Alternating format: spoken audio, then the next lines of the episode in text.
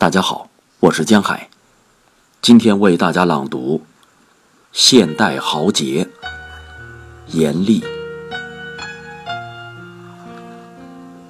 我认识几只献血的蚊子，他们把袖管一落，或者甩出一串豪言壮语，或者一言不语，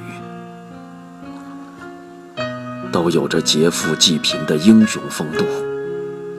他们是文中豪杰，